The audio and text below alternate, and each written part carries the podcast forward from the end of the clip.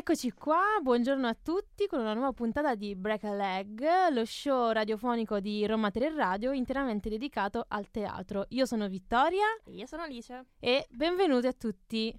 Benvenuti e prima di iniziare vi ricordiamo i nostri contatti, potete riascoltare le puntate di Break a Leg sui nostri Spotify e SoundCloud e seguirci su Instagram e Facebook eh, con eh, Roma 3 Radio.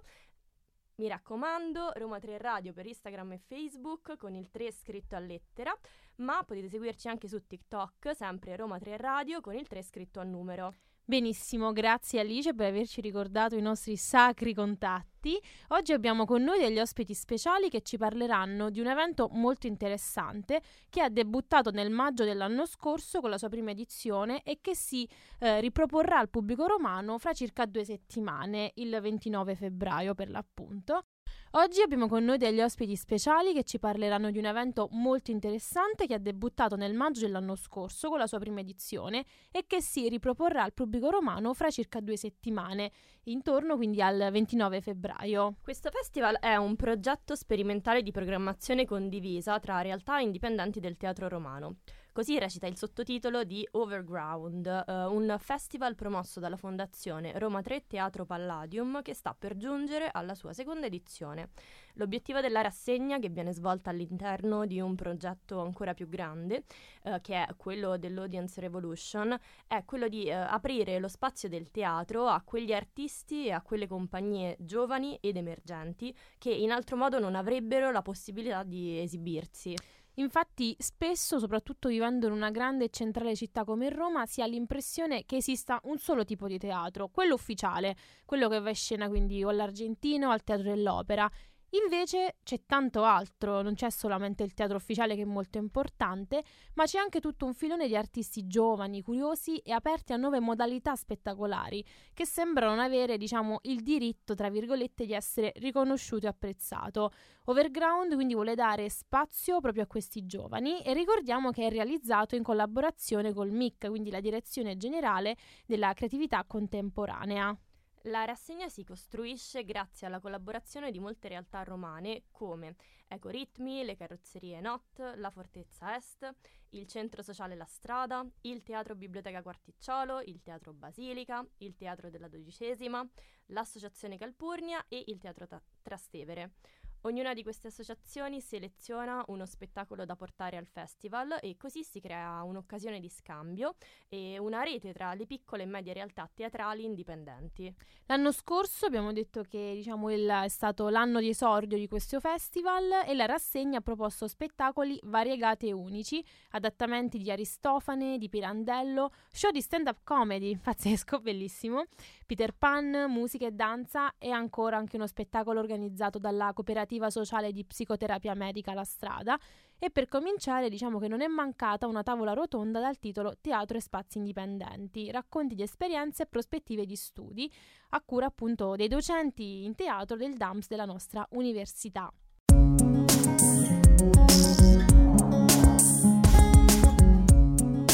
RTR Roma 3 Radio Adesso abbiamo con noi degli ospiti che ci parleranno del Festival Overground e ci daranno un po' testimonianza di questa, di questa realtà.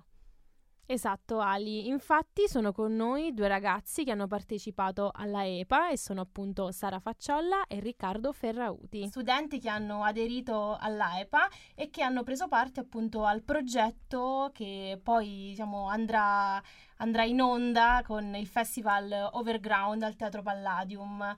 E benvenuti e grazie per essere qui, Sara e Riccardo. Grazie, Grazie. a voi. Abbiamo riservato delle domande per voi. La prima, diciamo, che volevamo porvi è come è nata l'idea quindi di andare alla scoperta delle varie forme di teatro in luoghi non convenzionali?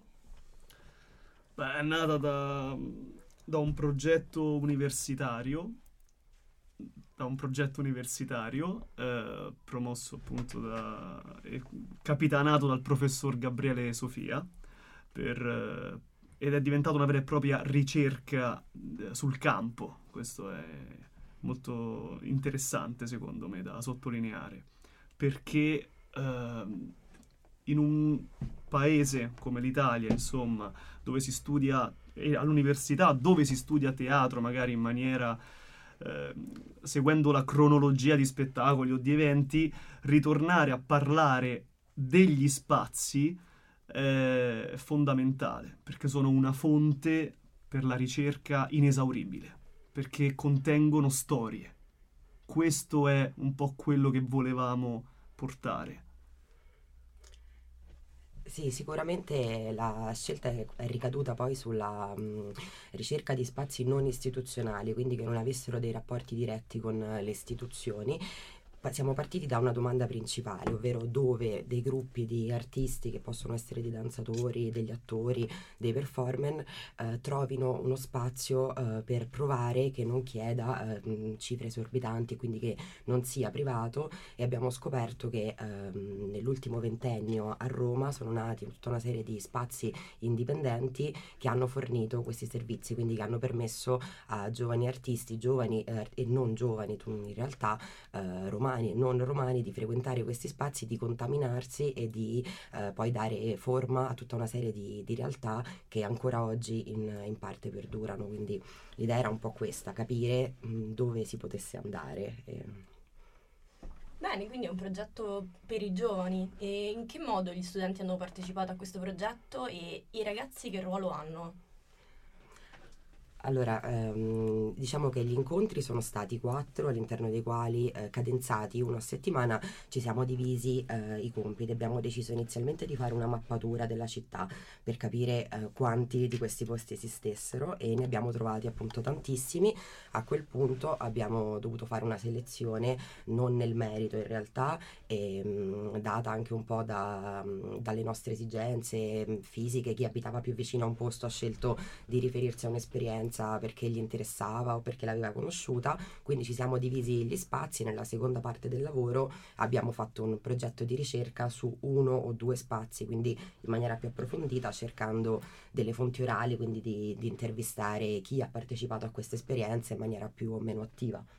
Sì, nel senso che a me è stato affidato eh, il Forte Prenestino con tutto quello che comporta ricercare sul Forte Prenestino, che vuol dire intanto avere a disposizione un mare magnum di esperienze, perché è stato il centro sociale che ha aperto, diciamo, la, le file a tutti gli altri eh, posti di Roma. E quindi andare a lavorare su qualcosa di molto frammentato, proprio perché aveva una, una vita nella storia romana molto lunga.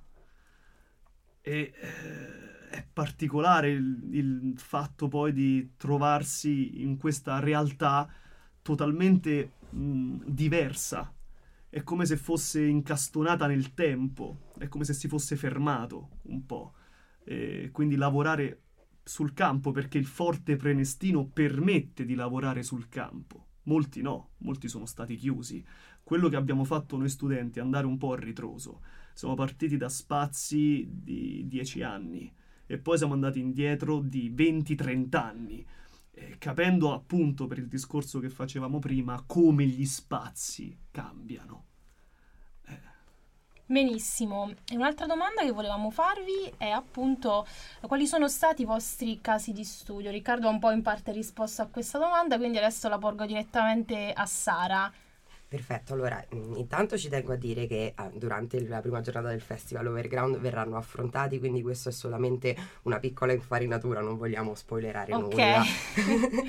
quindi vi, vi invitiamo, ecco a venire a partecipare se, se, siete interessati. In ogni caso io mi sono occupata dell'esperienza del Rialto Sant'Ambrogio, che come un po' anticipava Riccardo è un'esperienza che oggi è conclusa in quanto questo spazio è chiuso. Si trovava al ghetto di Roma tra Largo Argentina e il Tevere, quindi in pieno centro, ed è uno spazio particolare perché c'è un collettivo che nel 99 occupa il Rialto, la, che è un cinema che era via nazionale, quindi occupano le stanze sopra il cinema e in virtù di una delibera che nel 95 era stata fatta mh, dalla giunta Rutelli e mh, in virtù insomma di, di questa delibera eh, le associazioni che si, mh, se si costituivano in un'associazione potevano avere un, uno spazio in gestione dal comune. Quindi questo collettivo di artisti si costituisce in associazione e viene spostato al Sant'Ambrogio della Massima e da qui nasce il nome Rialto Sant'Ambrogio, quindi la commissione di queste due esperienze. Questa esperienza um, è frammentata perché dal 2000 al 2009 c'è una prima parte, poi viene chiuso per una serie di vicissitudini legali e riaperto e poi nuovamente richiuso, quindi viene riaperto nel 2014 e richiuso nel 2015. Ci sono state tutta una serie di attività a sostegno del Rialto, c'è ancora un crowdfunding attivo e mh, comunque la, l'attività di questo collettivo in un certo senso ha continuato anche dopo la chiusura dello spazio, ma quello che è stato quell'esperienza eh, appunto è terminata. Non è stato mh, molto difficile in realtà fare questo tipo di lavoro di ricerca perché eh, i soci fondatori, in primis Graziano Graziani, hanno ehm, raccolto tantissimo materiale, è tutto digitalizzato, quindi si trovano le stagioni di tutti gli spettacoli, chi ha partecipato e mh, da questo punto di vista sicuramente è uno spazio che ehm, era ben organizzato e che viveva ehm, il panorama ehm, romano in maniera, cioè lo vive a 360 gradi perché non essendo istituzionale tuttavia il trovarsi in centro lo ha reso un polo attrattivo anche per, ehm, per chi poi frequentava anche gli spazi istituzionali. Quindi alcuni artisti sono passati dal Rialto e questo poi li ha lanciati mh, nella, loro, nella loro carriera quindi era uno spazio molto interessante perché c'erano tantissime realtà, voi dovete immaginare che mh, era una ex scuola e poi ex convento, quindi parliamo di un palazzone col cortile interno, tante aule, questo permetteva gratuitamente alle persone di entrare e utilizzare gli spazi, quindi non solo hai uno spazio caldo dove um, fare le tue sperimentazioni, ma hai anche degli spazi comuni dove incontrare altri giovani, altre persone che uh, condividono con te delle passioni, quindi in questo senso è un'esperienza che ha creato uno spaccato, un prima e un dopo, lo possiamo chiamare un centro di produzione in un certo senso. Parto un attimo dal, dall'oggi, dal contemporaneo. Andare al Forte Prenestino oggi e eh, trovare appunto poche persone, eh, riuscire a parlare con qualcuno eh, sull'argomento teatro è complesso perché ad oggi il Forte Prenestino non ha più quella, quella centralità da un punto di vista di ricerca che aveva negli anni indietro. Per una serie di motivi. Per esempio, che molte compagnie professioniste sono state costrette o comunque in qualche modo eh, la vita li ha portati fuori dal centro sociale. Da qui ci spostiamo indietro. Arriviamo all'anno dell'occupazione, arriviamo eh, al, ai concerti musicali, arriviamo soprattutto agli anni 2000, perché il Forte Prenestino ha vissuto una stagione che può essere divisa prima di Genova, quello che è successo nei fatti della Diaz del G8, e dopo Genova da una fase resistenziale che era partito nel quartiere come riappropriazione cittadina, dopo gli anni 2000 è diventato fondamentalmente un centro di produzione e di idee, di festival, un coacervo di, uh, di maestranze, di musica, di teatro. Tutto questo poi è andato a svanire. La cosa più bella sono sempre le storie e essere riuscito a mh, intervistare una persona che fin dall'inizio è stata lì è stato molto, molto bello, un anziano, possiamo dire. Però anche lui alla fine se n'è andato. E quindi capire perché a un certo punto gli artisti devono lasciare quel posto che invece è stato poi un crocevia di, di compagnie che ad oggi sono anche affermate. Quindi capire questo passaggio è eh, il prossimo passo, forse. Eh, dobbiamo insomma affondare, secondo me. Benissimo, noi ringraziamo davvero di cuore Sara Faccialle e Riccardo Ferrauti e ci vediamo quindi al Festival Overground. A Ci vediamo presto. a Overground.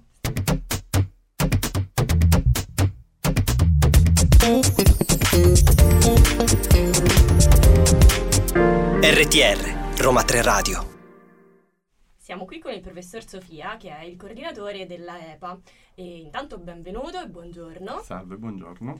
E volevamo un po' chiederle di questo Festival Overground. Com'è nata l'idea di, di far nascere il Festival Overground? Allora, il Festival Overground nasce in realtà nel 2023 come progetto sperimentale promosso dal presidente della Fondazione Roma 3 Teatro Palladium, ovvero il professor Luca Aversano, in collaborazione con Alessandra De Luca.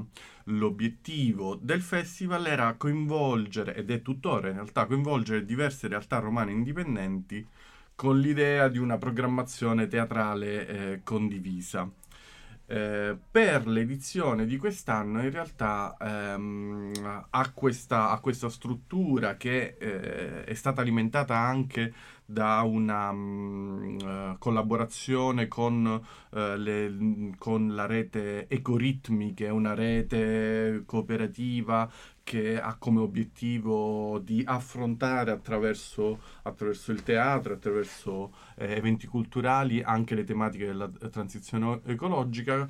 Dico, eh, questo, l'edizione del 2024 ha, ha accolto anche eh, una traiettoria di, ricerca che è nata in maniera indipendente due- ehm, qualche anno fa, ovvero un, un- un progetto di ricerca mh, interuniversitario che ha come tema lo studio del teatro negli spazi della controcultura, quindi è un progetto in cui l'uni- i, docenti di teatro eh, dell'Università di Roma 3 eh, hanno mh, avviato, hanno collaborato con alcuni docenti dell'Università di Cagliari, dell'Università di, Boli- di Torino ehm, e dell'Università dell'Aquila per studiare appunto quel teatro che eh, nasce nei luoghi eh, non istituzionali, indipendenti eh, e che eh, molto spesso hanno costituito la rete controculturale italiana. Ora, quindi c'è il Festival Overground, c'è questo progetto di ricerca che però eh, in- da- nel- durante il primo semestre di questo anno accademico ha eh, voluto coinvolgere degli studenti.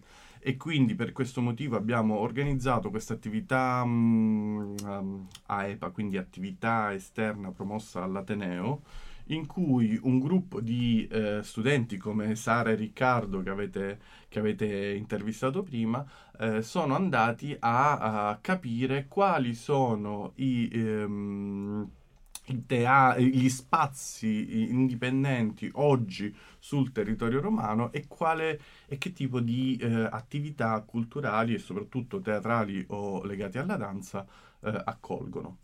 In questo modo, quindi, ab- abbiamo mh, creato una prima, diciamo, mappatura del, del teatro negli spazi non istituzionali romani oggi e questa prima mappatura verrà eh, presentata durante la prima giornata di studio all'interno del Festival Overground. Benissimo, adesso andiamo un po' più nel vivo, nel focus del Festival Overground e siamo curiosissimi di scoprire qual è il programma di quest'anno. Quindi, diciamo, quali appuntamenti ci aspettano? Ricordiamolo dal 29 febbraio al, Al 2 2 marzo. marzo, esattamente. Allora, il 29, il 29 è un febbraio, eh, quindi che sarà un giovedì, venerdì 1 marzo e sabato 2 marzo ci saranno quattro spettacoli, i cui titoli saranno rivelati a breve. Ehm, già il giovedì ci saranno due spettacoli, il venerdì ci saranno due spettacoli a partire dalle ore 20 e il sabato ci sarà l'ultimo, l'ultimo spettacolo. Il programma sarà appunto rivelato nei prossimi giorni, ma la cosa che ci interessa in maniera particolare è che eh, venerdì 1 marzo e sabato 2 marzo ci saranno due giornate di studio, in realtà saranno due mezze giornate di studio, ma dire due mezze giornate di studio è eh, un po', un po' macchinoso, quindi diciamo due giornate di studio.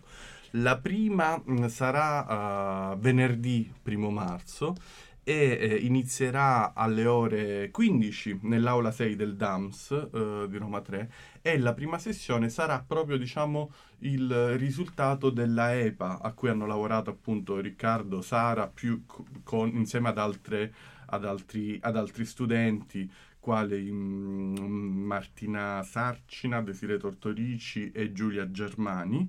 Ehm, che eh, hanno eh, contattato, hanno prima di tutto studiato eh, i, vari, i, vari, posti, sono andati proprio a, a, incontrarli, appunto come abbiamo sentito prima, e stanno contattando vari, ehm, delle personalità che hanno abitato, che hanno lavorato, che hanno attraversato quei posti nel, nel corso degli anni per ehm, organizzare una tavola rotonda sul tema appunto uh, del, dell'arte, della produzione culturale negli spazi indipendenti romani. Allora la cosa importante è che questa prima sessione, che appunto inizierà alle ore 15, eh, sarà eh, praticamente interamente coordinata dagli studenti. Saranno gli studenti che or- la, la, organizzeranno, saranno gli studenti che dialogheranno con questi artisti per, eh, per creare questo legame tra ciò che facciamo all'università e ciò che avviene eh, nel eh, teatro oggi, soprattutto in questi spazi che, essendo molto spesso indipendenti,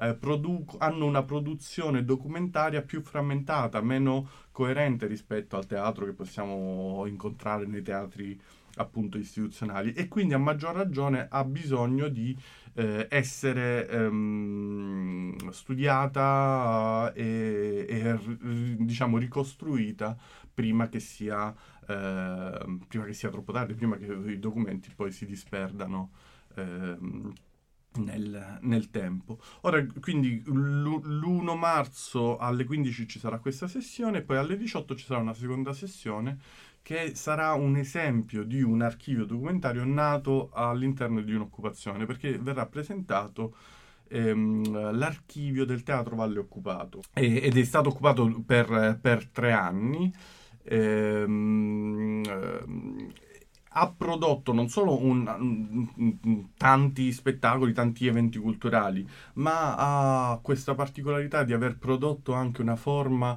eh, giuridica mh, nuova per gestire gli spazi istituzionali, perché ehm, come, come, ricordiamo ci sono stati tanti lavori sul come utilizzare, su come concepire uno spazio istituzionale eh, uno spazio culturale a, mm, secondo la logica dei beni comuni, quindi secondo una logica che non è di spazio pubblico, di spazio privato, ma che cerca un'alternativa eh, fondata sull'accesso più ampio possibile eh, alla, alla, popolazione. Quindi eh, è un esempio particolarmente interessante di eh, produzione documentaria eh, di, eh, nata appunto dall'occupazione di un teatro. E poi, eh, per concludere, sabato 2 marzo ci sarà la seconda mezza giornata di studio che eh, inizierà alle, 9, alle ore 9.30, sempre in aula 6 del DAMS di Roma 3, quindi in via Ostiense 189, in cui diversi studiosi eh, si confronteranno sulla questione di teatri, spazi e la controcultura in Italia.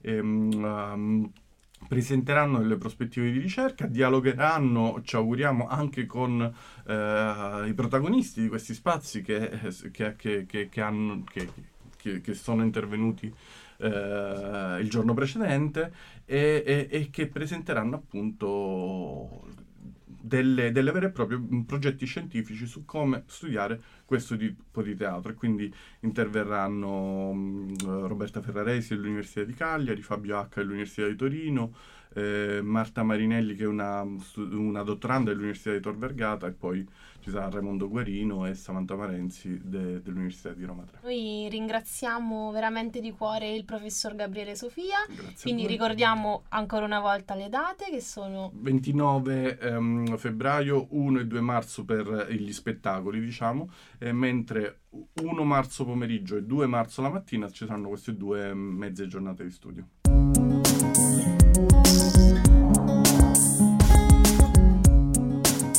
RTR Roma 3 Radio Siamo giunti alla fine della nostra puntata, ma come sempre non vogliamo lasciarvi senza i nostri consigli di spettacolo. Cominciamo subito con L'Albergo dei Poveri, che andrà in scena all'Argentina da domani 9 febbraio fino al 3 marzo. È uno spettacolo di e con Massimiliano Popolizio e la storia riprende l'opera del drammaturgo russo Maskim Gorky. Il titolo originale di quest'opera in realtà è Bassifondi e andò in scena per la prima volta nel 1902 al Teatro d'Arte di Mosca e pensate che venne proibita la sua rappresentazione nei teatri imperiali. Uh, un ottimo esempio di un teatro emergente e dirompente che a causa delle autorità non avrebbe mai potuto farsi vedere nei teatri di istruzione. Perché dirompente? L'ambientazione è questa, siamo in una specie di ostello in cui vivono poveri, appunto. Poveri ma non solo, tutta quella fetta di popolazione che è costretta a toccare il fondo della società, prostitute, ladri, lavoratori, giocatori d'azzardo e anche un attore. Le relazioni fra loro sono complesse e uh, ci sono continui litigi. È un dramma amaro che a volte uh, lascia che una comicità pungente si inserisca fra le battute. È un'opera di denuncia sociale e di riflessione su un concetto come quello della, po- della, povertà, che è essenzialmente legato al concetto di destino dell'uomo. Esatto, e poi vi consigliamo una versione particolarissima di Otello che sta andando in scena al Teatro Quirino e che resterà lì fino all'11 febbraio. Andrea Baracco è regista e riflette sugli intricati personaggi shakespeariani e su tema come il caso e per farlo sceglie un cast totalmente femminile. Sono queste le sue parole. Ho immaginato a fondazione del progetto un principio di ribaltamento del canone shakespeariano, un cast esclusivamente femminile. Non si tratta di una scelta estetica, ma poetica, è un inganno per liberare lo sguardo del pubblico dai pregiudizi della storia e i suoi temi e lasciarsi attraversare dalla terribile consapevolezza che chiunque di noi può un giorno trovarsi a giocare il ruolo della vittima o del carnefice. Se volontà, fragilità e caso si troveranno allineati come astri di una costellazione. Un ultimo consiglio che sentiamo di darvi è al Teatro Brancaccio, dal 13 al 25 febbraio va in scena il musical della Divina Commedia, molto bello, molto interessante. La regia è di Andrea Ortis con le musiche di Marco Frisina. Sinceramente non sapremo cosa aspettarci, ma non manca la curiosità di sapere come un'opera del tipo della Divina Commedia sia stata adattata a musical.